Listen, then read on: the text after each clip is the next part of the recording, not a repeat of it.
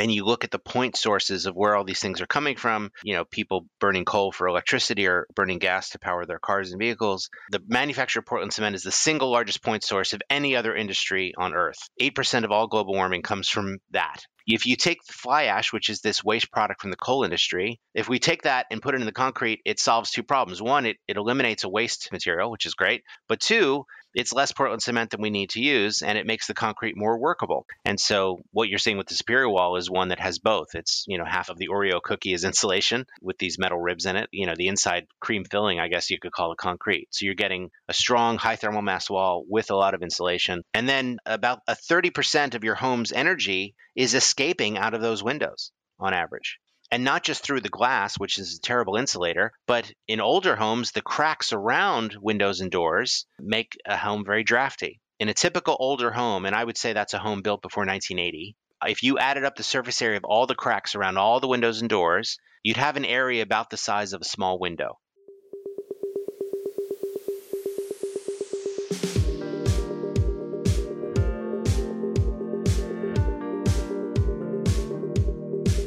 Welcome to Mindful Businesses, Our Sustainable Home, and I'm your host, Vidya Iyer. In our latest series, Our Sustainable Home, we talk about options, solutions, and resources in the construction industry to make a home sustainable. Mindful Businesses since 2019 has featured several sustainable innovators, businesses, and thought leaders. But we realized that the process of building or making a home sustainable is at best confusing and ever evolving.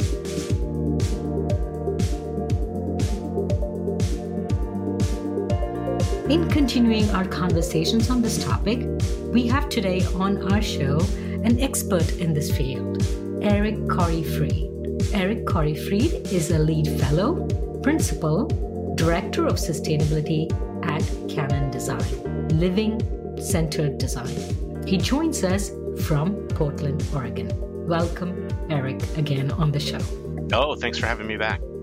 As we continue our conversations, it's the third time that you have come on our show, and we rely on your knowledge, your expertise to guide our listeners to make their home sustainable. In our earlier episodes, we talked about the basics the direction a home should face to match the owner's lifestyles, the types of wall construction, insulation options, and so forth. In this episode, I'd like to talk to you, ask you to touch upon some of the other components in home construction. In particular, the use of cement. The cement industry contributes to about 6 to 8% of the greenhouse gases that are emitted every year.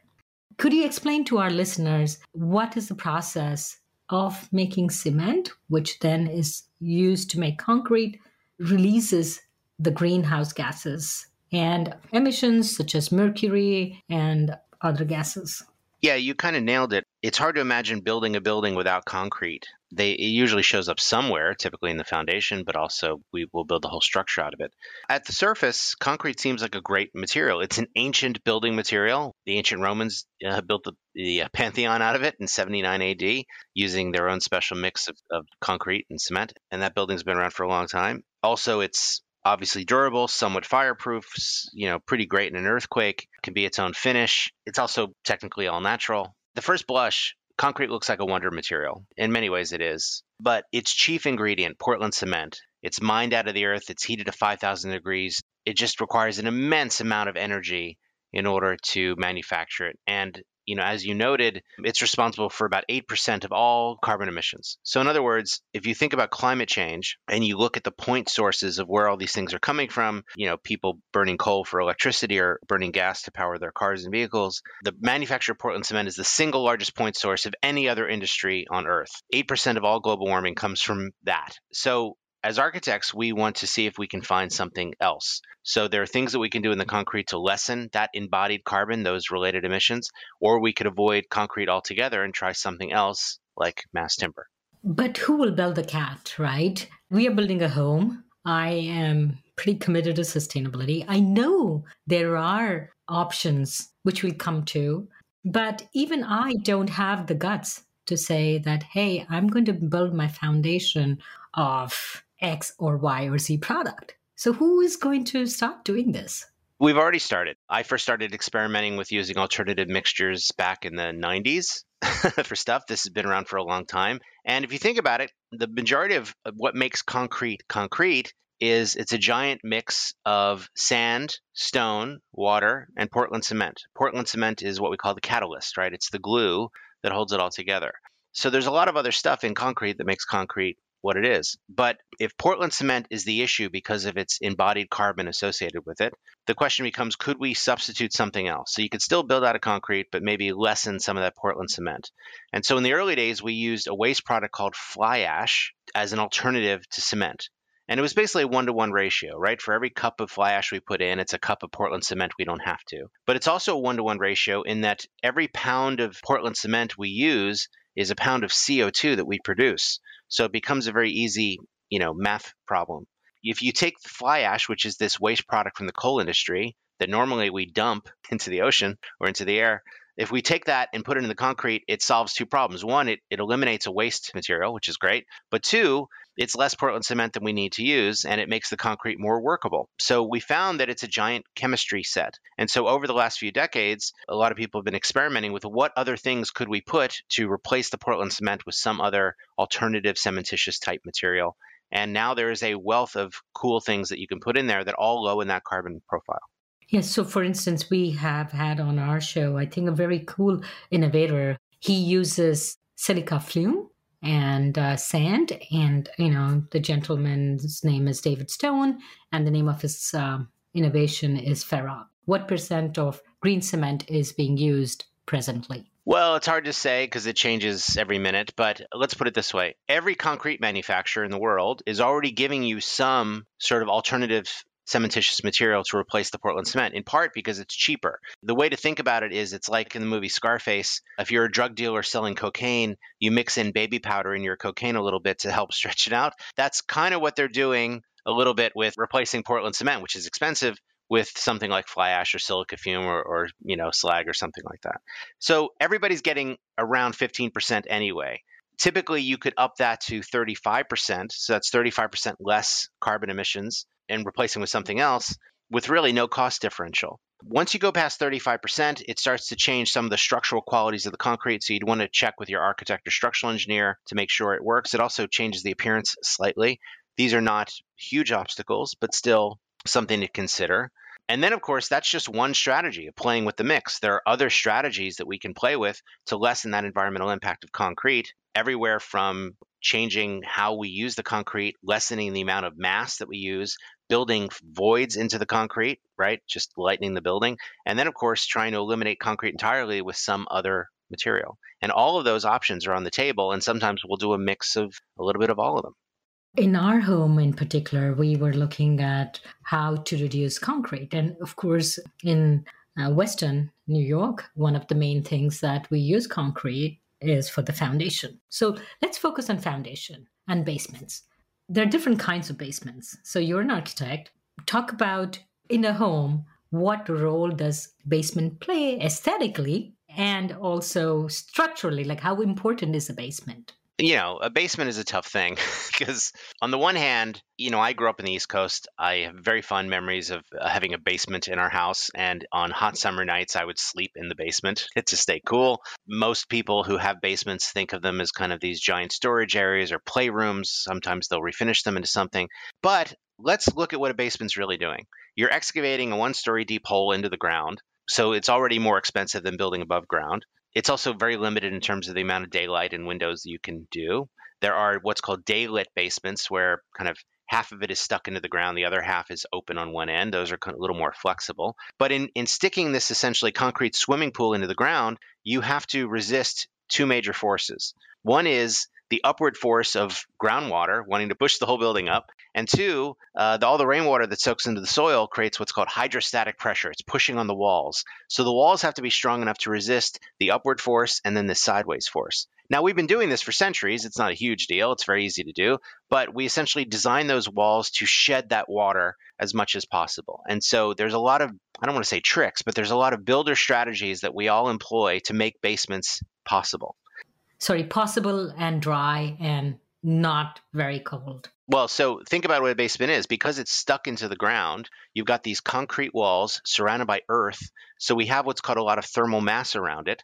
The reason why I spent my summers as a kid sleeping in the basement is because all of those earthen walls and concrete around it stored a lot of cool energy. So it was a cooler place to sleep simply because it was basically underground, right? The same reason that we used to have root cellars as a kind of a natural way to cool food and keep it cool, even in the summer months. That's essentially what a basement is. But we do a lot of work to make that possible. And then there are, of course, states like Florida, where their water table is so high, they virtually never build basements just because it's not worth the trouble. Even though it's a hurricane state, and it would make a lot of sense to have a safe place like a like a basement to do it in, but the ground doesn't really support that in a state like Florida so you know it's a give and take. It's a little bit of a pro and con right? It's nice to have the storage and additional square footage without having height but on the other hand you know generally a, a, difficult place to furnish and make it feel cozy having no natural daylight and kind of you know limited access with just a stair.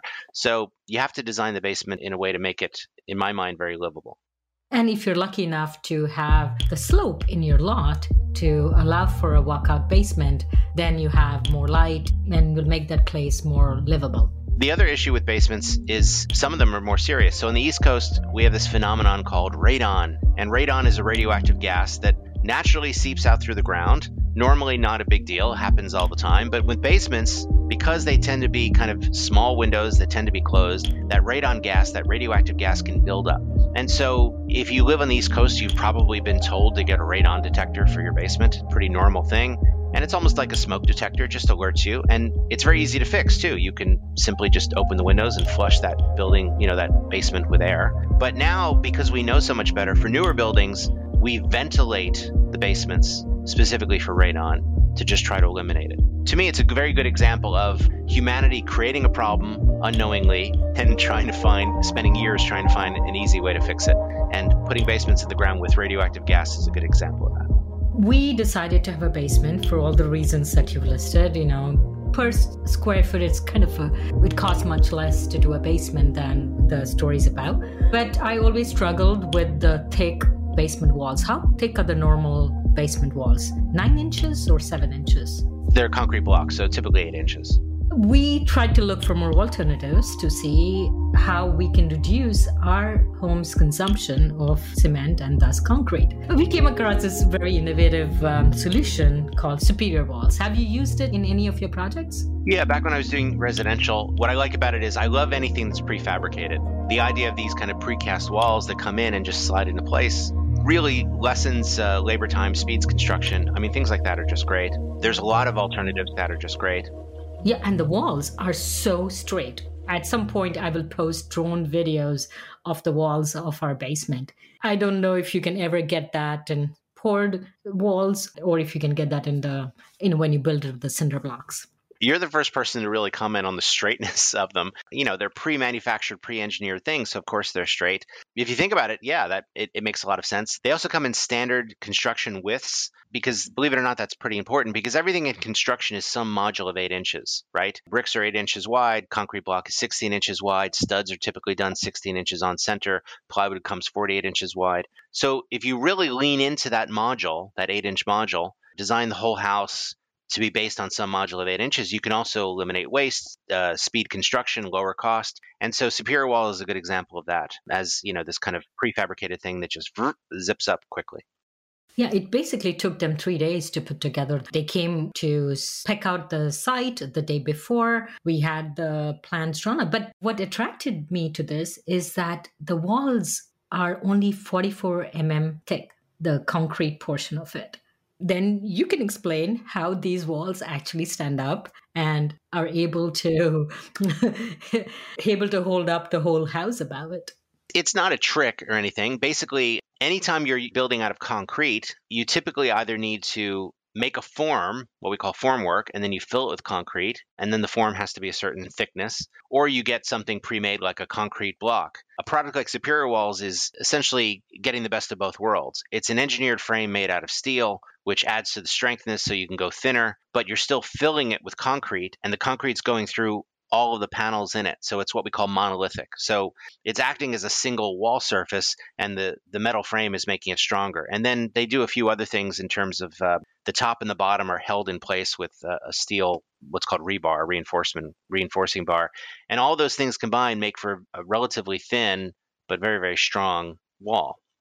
So, in my layman terms, the way I understood how the superior walls, even though they are only 44 mm, about two inches thick, are able to hold up is you have those collapsible cubes, you know, where you store your stuff and things like that. When you open it up, you have, you know, some structures to it. It's thin, but it has structures. But till you push the floor, the base of the cube down, the thing doesn't stay up. So, in case of superior walls, you have these reinforced steel walls and insulation attached to this 44 mm concrete and you set it in the very thick gravel no footers and you have to pour the floors which is kind of holds all these walls pour the floors with cement and then backfill in from the outside.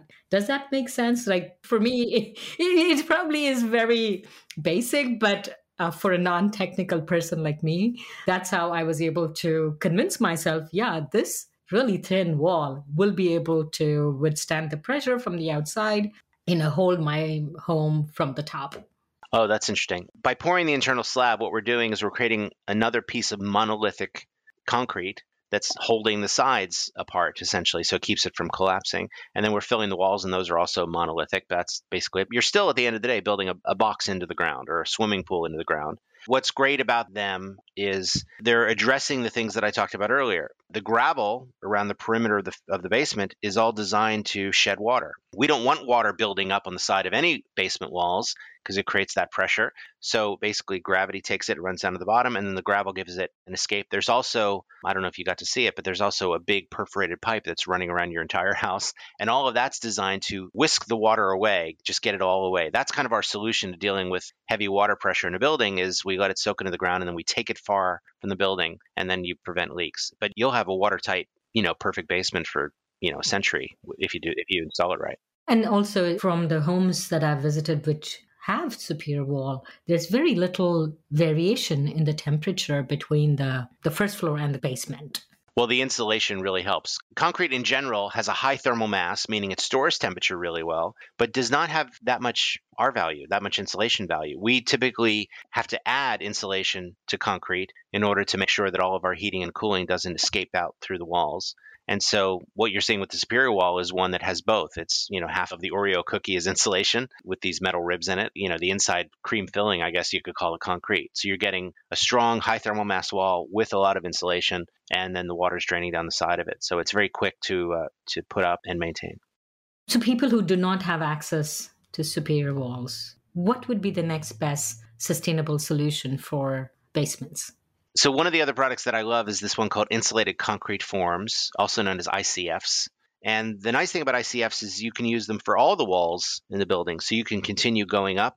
And depending on what your state building code is, you can do two or three stories with them, which is pretty cool. What they look like is they look like styrofoam Lego blocks, is what they look like, because that's kind of what they are. They have kind of Lego like teeth at the top and the bottom. And so these lightweight hollow styrofoam blocks can be cut just with a simple handsaw to any length. And so you fit them together nice and neat. You get them perfect the way you want it. And once they're perfect and everywhere you want them to be, you then fill them with concrete. So they're essentially like a formwork, but that formwork stays in place because that styrofoam creates uh, a nice thick band of insulation on both sides of the wall. It's very easy to maneuver. You set it in place, fill it with concrete, and boom, you've got kind of an instant wall. They're just as straight and true as what you're seeing with the superior product, too.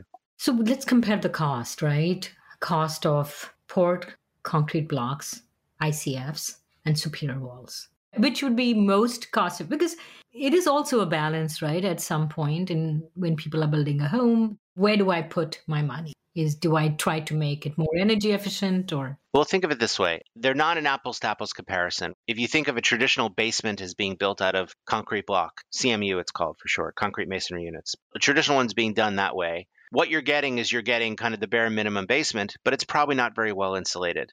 In fact, what people typically do is they come back and finish and add insulation and drywall to that. So you want to make sure you're, you're really doing a true apples to apples comparison. A bare concrete wall, block wall, will have a worse performance over time than, let's say, one of these more engineered products like Superior or an ICF. So just factor that into your thinking. But CMU would probably be the cheapest just because of material and labor costs being what they are. You get these other advantages on top of it. And once you factor them in, I think you'll find that they're almost a parity, especially with an engineered product, which speeds up construction time so much. In case we want to refinish our basement, in case of superior walls, all we have to do is just put up drywall because the insulation is already there. The steel studs are already there. And I could finish my basement, literally. It's that simple. So it's the upfront cost of having the insulation and the studs, whereas in the um, CMUs, you would probably spend that later. The CMU is also not technically what I call a monolithic wall because you're stacking up blocks. We do tend to stick some rebar in and fill the grout, the cells of the block with grout, but it's not as strong of a wall as you'd find with a complete poured in place concrete wall like you get with the Superior product or the ICF product or even a real full concrete product. The other thing to factor in mind, and this just makes everything more confusing, is that all of this varies widely by the local labor market. So, what you find is that in Virginia, you might get a different price than you would in Georgia versus New York versus whatever. You know, as with anything, do your homework. Let's move on to other parts of the house. And you know, when we spoke about how to make a house sustainable, we talked about how we should try to focus on enveloping the house in such a way to reduce energy. And we talked about the walls, the stick buildings with the insulation. An important component of this enveloping are the windows. So let's go to fenestration. There are so many different kinds of windows. If you, if you think about it a long time ago, like I'm in this right now, I'm recording in a home which is built in the early 1900s. It has very few windows because the windows were considered place where air leaks in and out and increases your electricity or your gas or your increases your energy costs. But now we have better windows and we are able to put more windows and use the windows potentially to even reduce the energy consumption, right? Think about windows for what they really are. They are a technology, just like anything else in the building, right? It's a construction technology, but it's a technology. And if you look at older homes, you know, think of like a, an old Victorian home from the uh, 1830s or something, we couldn't produce glass in the sizes and quality that we can today. The technology was rather limited. So windows tended to be small because of price and because of available technology. So a Victorian home tended to have rooms with small punched windows with very limited access to light and air. It wasn't because that's what they wanted, it's because that's what the technology available at the time was. Now, of course, we can produce expansive pieces of large glass. We can make an all glass house if we wanted to. And you might be thinking, well, why don't we do that? Well, there's a couple reasons. Number one, not everybody wants to be that open, right? They don't they don't want people to see into their homes that that far in. The good thing about glass is it allows in light and view, but the bad thing about glass is that it also lets in light and view. You might not want light and view all the time. On a summer day, having an all glass building would bring all that heat gain to it. And so what we found is try to find a balance of what's the appropriate mix of privacy with openness, with daylight, with access, with fresh air. And so modern homes today tend to be a little more open, but it always drives me crazy when people spend all this money on big, expensive windows and then have blinds that are down all the time and don't even enjoy them. So you want to make sure that if you're spending the money on the windows, you're at the very least going to use them well. And then about a 30% of your home's energy is escaping out of those windows on average. And not just through the glass, which is a terrible insulator, but in older homes, the cracks around windows and doors make a home very drafty. In a typical older home, and I would say that's a home built before 1980, uh, if you added up the surface area of all the cracks around all the windows and doors, you'd have an area about the size of a small window. So imagine all winter long leaving a small window open, and that's what the cracks around all of your openings in an older home is, is doing for you. Now there's ways that we can handle this, ways that we can deal with it. We can get some, you know, caulking and, you know, fill up those cracks and, and make the home a little more airtight and make it less drafty. That's a smart thing to do. It'll pay for itself in a matter of weeks. But if you're building a new home, you want to find this smooth balance between how much window and exposure and light and heat and privacy do we want, and how much do we want a well insulated building. In addition, the technology of windows has improved. So instead of just one pane of glass, you can get two panes or even three panes of glass. And they're so well engineered now that we do have windows that have the same insulative value as the wall itself. So instead of losing 30% of your heating and cooling out of those windows, these much more expensive windows can hold all that in and they tend to pay for themselves over time. But if you invest in windows and insulation, you know, that's really the recipe for a high performance skin on the building. I want to move step further as to how to use windows to reduce energy costs. So, for instance, in Buffalo, New York, our springs and falls are pretty long. And we could technically do away without using the air conditioning. But if it's a really sealed tight home, I would probably need the air conditioning on every time the temperatures go above 75 or 80. But if you have a window, the technology and the position of the window in such a way that you can actually moderate the temperature in the house without ever switching on the air conditioning or even the heater for that matter. Maybe because in winter you could have southern facing windows, which will help heat up some of the spaces. Now you're starting to touch upon the fine art of what we call passive solar design, the kind of the fun part. If we know that windows let in light but also heat, how can we take advantage of that in the winter when we want to be warmed up and how do we avoid that heat in the summer when we don't want to be heated up? And so, a typical textbook passive solar strategy in a place like Buffalo would be that you'd have expanses of glass that face south, but an overhang, so that way the winter sun, which is lower in the sky, can come in and warm up the building, and the summer sun, which is higher in the sky, is blocked by that overhang. That's kind of a typical, very simple, easy thing to do. And we know where the sun is every minute of every day. So even calculating how deep to make that overhang is I mean, I can do that in 30 seconds, right? So it just becomes this easy thing to do. And then if you know the sun is going to come into your building in the winter and warm it up, then give it a chance to do that. So have it hit a floor that's made of some sort of big mass material like concrete or stone or tile. So the sun will hit that for the bulk of the day. It'll warm up that floor. That heat will be stored in the thermal mass of the floor. And then at night, when the sun drops, you'll be able to release that heat and keep the building kind of relatively cozy all winter long. And then the reverse is true in the summer, right? You have the overhang, the sun is not hitting that floor, so that floor is in shade all day, and it'll stay cooler. And that thermal mass will store up the coolness and then keep the house cool all summer long. And then you top all that off with what we call passive ventilation. You have a window open on one end, you have another window open, hopefully higher on another, and you get air moving and circulating through the building. And suddenly you've got a formula for a, a building that can really maintain its temperature for pretty much 12 months of the year having said that, and the fact that I like to leave windows open, I also don't want to run around the house every time there's a shower. Every time it rains, I have to literally run around the house trying to make sure all the windows are closed so that the water doesn't come in. So then I started investigating. I spent so many hours. I would have spent about two to 300 hours investigating windows, getting bids, comparing them, um, the triple pane, the uh, material of the frame. And I landed upon the tilt and turn windows that are very popular in Europe. Primarily, one of the main reasons is that I could have the windows flip inside. Imagine a window which is fixed at the bottom and it flips in. In fact, if it rains, the water just drains out, it doesn't come inside the house. And we had to import these because there are very few manufacturers of tilt and turn windows in the United States.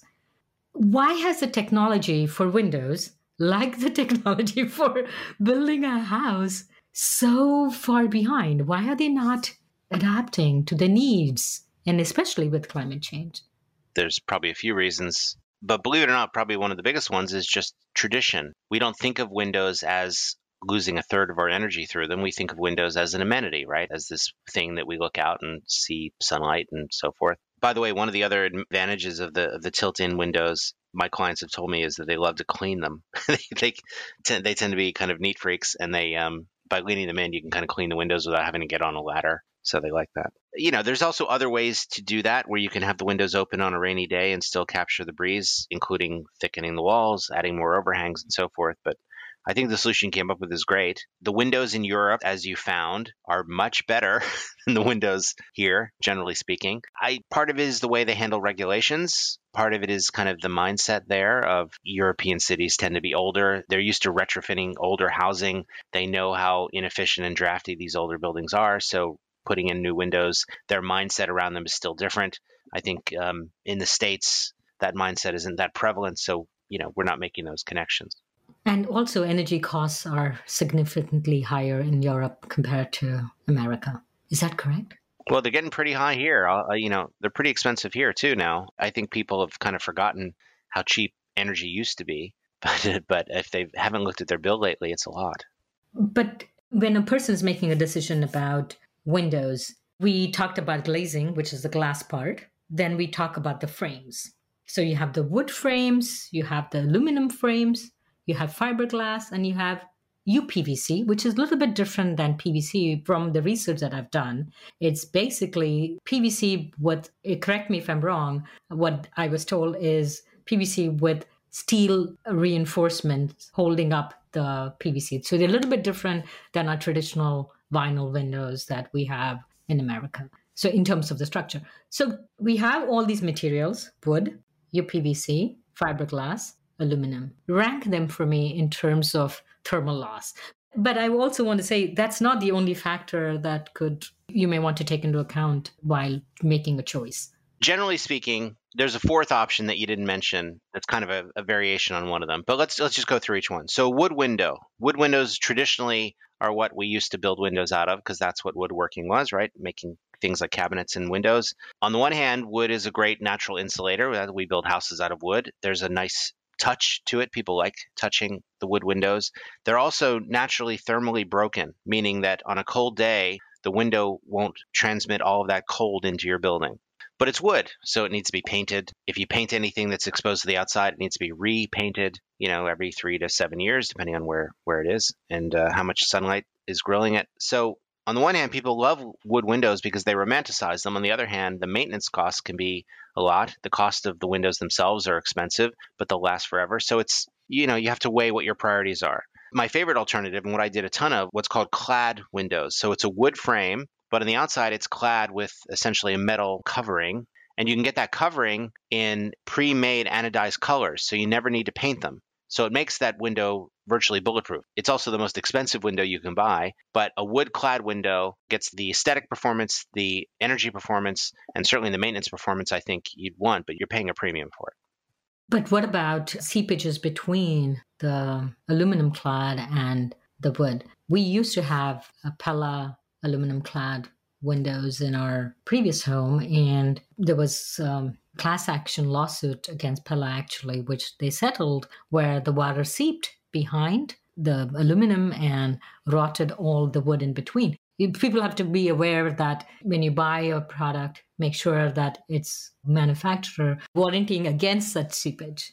For residential windows, the top three are typically Pella's, one of the ones that always comes up. So is Marvin, Andersen. Those three tend to be kind of the top of the line and that's on the wood and wood clad windows. Then there's aluminum windows where the frame itself is aluminum. What's nice about it is they're cheaper, they're lighter, but the trouble is aluminum is on the one hand is an alloy that doesn't technically rust, but on the other it expands and contracts a lot based on temperature. Aluminum has a very high expansion contraction based on temperature and because of that the windows tend to shrink and expand all day long. In addition, they um, traditionally were not thermally broken, meaning that if it was a cold day, the entire aluminum frame would get freezing cold and it would radiate that cold into your house. When I was a kid, we had aluminum windows, and I remember in my bedroom, condensation droplets from the air would freeze on the windowsill. And so I'd get icicles forming on the windowsill that I would like sit in bed and play with as a kid. That is a non thermally broken window. Now we don't do that. Now we have aluminum windows that have a little plastic thing all around so the cold doesn't creep in. So that makes it better. But they're, again, don't need to be painted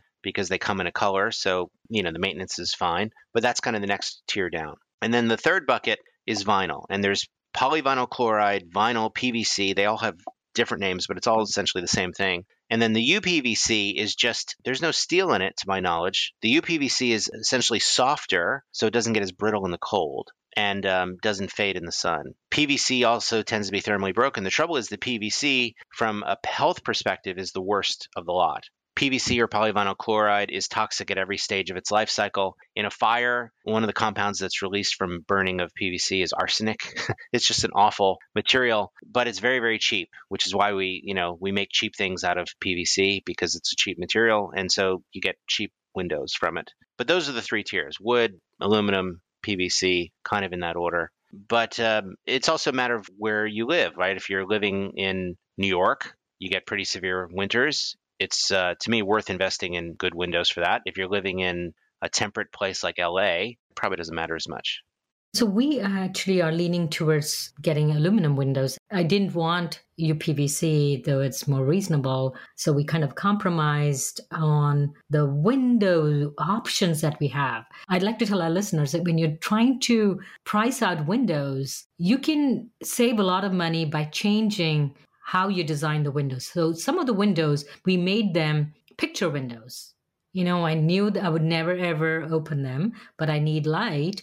So we played around a lot, and that's why I spent the few hundred hours on these windows with different window manufacturers and um, arrived at a balance which matched our budget, gave me the U values and R values that helped our overall goal to build a sustainable house. So let's very quickly talk about U values, which are different than R values it's this is where it gets really confusing. There's also K values, which I won't get into, but so R values are what we typically think of in terms of insulation. In fact, if you go to a Home Depot or a Lowe's and you see insulation being sold, whether it's rigid board insulation or the pink fluffy stuff, it comes in an R value. Why an R value and not an I value for insulation? That's a whole long story too. But the higher the number, the higher the insulated value it has. But each material in the wall has an R value. So when we look at the total building, it's not just how much insulation we have, if that insulation is, let's say, R19, but then if you think about it, on one side of that insulation is also drywall and then paint and then a layer of air, right? On the other side is usually plywood and some sort of siding. And so we measure the entire wall assembly of all that stuff, insulation and all the other stuff on either side, and get a total R value for that insulative capacity of that wall. Very easy to measure. Well, you can't really do that for windows because windows are complex. Part of them, as you've noted, are glass glazing, we call it. Some of that times that glazing is one layer, two layer, three layer. Sometimes we fill between the glazing with a gas that helps insulate it even more. But then there's the frame. And so a small window that's only a little bit of glass and a big frame will have one insulative value, but a big expansive picture window that's fixed is mostly glass with a little bit of frame around it. And so the way we deal with that is we do a total value that we call U value. Technically, U value is 1 over the R value. But if a wall has an R value of, let's say, R19, a window would have an, a U value of 1 over 19. The idea is that windows generally have a much less insulative value than a wall ever does, even if you get triple pane, whatever. With U values, because it's an inverse, higher numbers are worse which is even more confusing. If you're listening and you're confused, just know that my architecture students are confused by this. I mean, everybody gets confused by it, but but shopping for windows by U value is a great way to look at the energy, but you want lower numbers generally. Our target was 0.14, 0.18. That's that. And every window will have a different value, right? Because of the frame and the glazing, the ratio between those two things. So you can't say all my windows are 0.15 or one three because it will be a whole range. So we try to optimize that. And we are hoping we still have to do blow tests and things like that to figure out how much the seepages are, what are the leakages. And now we have the basement. We talked about the walls. We talked about the windows, which are going to help us make and balance the energy consumption in our home. Is there anything else that I missed? A couple other things just worthy of mentioning. One of the ways to save money on windows is if the manufacturer has standard sizes, stick to their standard stock sizes. Obviously, that's going to be cheaper. You can make a custom size window in any size, but it jacks up the price considerably. We tend to only do custom windows when we're dealing with an existing house and trying to, you know, match something going into an existing opening. And then the other thing, as you noted, is changing from an operable window, whether it's you know double hung or sash or casement or whatever, to a fixed window. Fixed windows are less less complex and therefore they're cheaper you know, it's also nice to be able to open windows where you want. But, you know, be more mindful of which are the windows that really you know that you'd open and use and which are windows that don't need to open. That being said, any window that's in a bedroom, generally you need to have at least one operable window in a bedroom because it's also used as a, a fire escape in the event of, God forbid, fire. So, you know, it's not like you can just say no operable windows anywhere, but it's all a balance. Thank you again, Eric, for coming on Mindful Businesses. It's always enlightening and fascinating to hear your answers and learn from you and ready to take on the next uh, building project. No, it's fun to hear your insights. I mean, you're going to be uh, you're essentially going to be ready to become an architect as soon as you're done this project. It's fun to watch. Thank you again.